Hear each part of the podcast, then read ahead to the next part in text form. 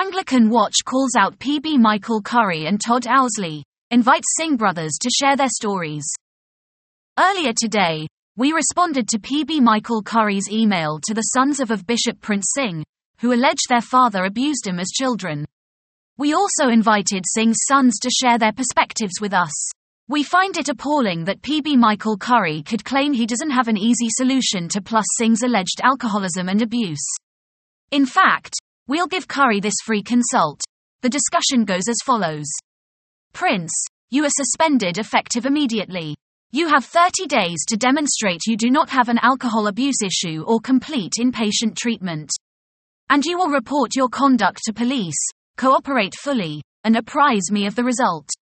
You also will enter counseling, with a professional I approve, and waive your HIPAA rights, sending me a report on progress each week. You will meet a minimum of once a week. This is a pastoral directive, and I reserve the right to immediately bring a Title IV case to defrock you, either for violating this directive, or any other violation of Title IV. As for Ousley, he is corrupt and dishonest. The only reason for Plus Singh to go to Curry is so that the allegations can shrivel up and die. And for the record, we included both Ousley and Michael Curry on our email. It is time for both Ousley and Curry to resign.